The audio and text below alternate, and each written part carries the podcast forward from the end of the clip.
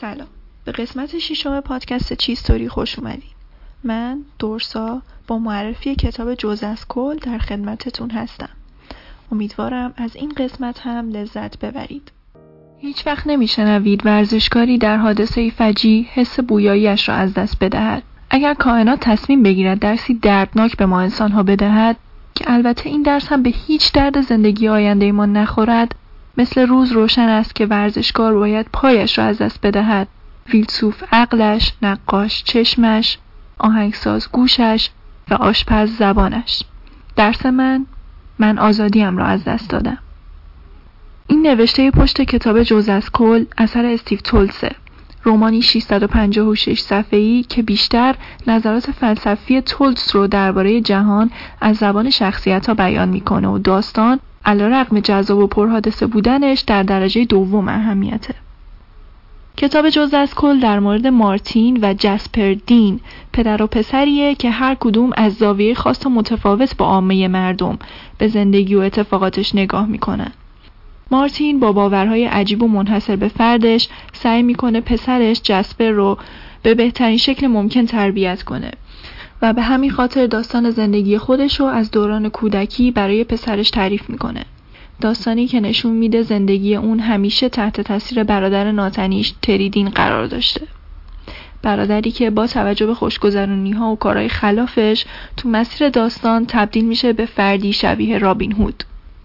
گاهی داستان رو از زبون مارتین می‌خونیم ولی راوی اصلی جسپره. اون مدام از ترساش حرف می‌زنه ترس از شبیه بودن به پدرش و اموش با این حال در عین متفاوت بودن مارتین و جسپر شخصیتشون به هم شبیه.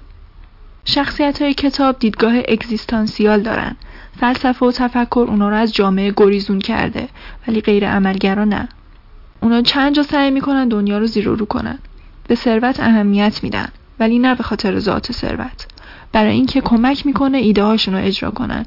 پروژه های جاودانگی. همین کتاب جذاب تر می‌کنه. در قسمتی از کتاب مارتین میگه از جایی که یادمه مادرم هر روز عصر به هم یه لیوان شیر سرد داده. چرا گرم نیست؟ چرا شیر؟ چرا به هم آب نارگیل یا شربت انبه نمیده؟ یه بار ازش پرسیدم گفت همه بچه های همسن تو شیر می‌خورن. یه بارم موقع شام به خاطر اینکه آرنجمو گذاشته بودم روی میز دعوام کرد. پرسیدم چرا؟ گفت کار زشتیه. گفتم به کی برمیخوره؟ به تو؟ چرا؟ دست باچه شد و وقتی داشتم می‌رفتم بخوابم فهمیدم کورکورانه از دستورات زنی پیروی می‌کنم که خودش کورکورانه از شایعه ها پیروی می‌کنه. فکر کردم شاید همه چیز نباید اینطوری باشه. شاید بتونن یه جور دیگه باشن. هر جور دیگه. این پاراگراف بخشی از تفکرات استیو تولسه برای مقابله با تفکرات رایج و گاهی اشتباه حاکم بر جامعه که به صورت آگاهانه و یا ناخودآگاه روی زندگی و نحوه رشد و پیشرفت انسانها تأثیر می‌ذارن. استیو تولز در قالب داستان و با زبانی تنز و روایتی ساده به این موزل اجتماعی اشاره می‌کنه و از طریق شخصیت های داستان مردم و مورد نقد قرار میده و بارها از زبون اونها این موضوع رو مطرح می‌کنه که فکر کردن به هر موضوعی حتی اگه با دیدی منفی باشه نتیجه بهتری از تکرار کردن گفته های دیگران داره.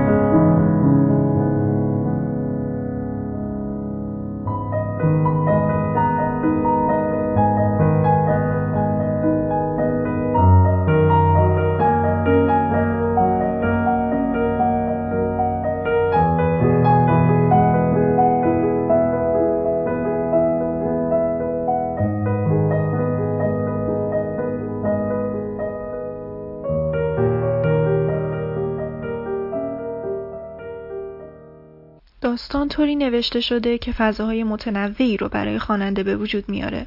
یعنی به عبارتی هر ژانری رو توش پیدا می‌کنید. به عنوان مثال وقتی داخل یه فضای دلهور آور و هیجان انگیز هستیم نویسنده بدون اینکه به ما اجازه هضم کردن و کنار اومدن با فضا و اتفاقات داخلش رو بده ناگهان پرتمون می‌کنه وسط غم و اندوه و ناامیدی. گاهی از فضای شوکه کننده تنزهایی می‌سازه که گاهی تلخ هستن. تاریکترین لحظه ها رو به نوشته در میاره و به طور قافلگیر کننده ای ما رو توی حال و هوای متفاوت حل میده. این ویژگی به نظر من جذابترین ویژگی داستانه و هنر زیبای نویسنده رو به رخ می‌کشه. از ویژگی های دیگه جز از کل سریح و بیپرده حرف زدن شخصیت هاست. به این معنی که شیطانی ترین افکار رو به راحتی بیان می‌کنه که گاهی حتی تو ذهن خودمونم شکل می‌گیره و باعث میشه از خودمون بدمون بیاد.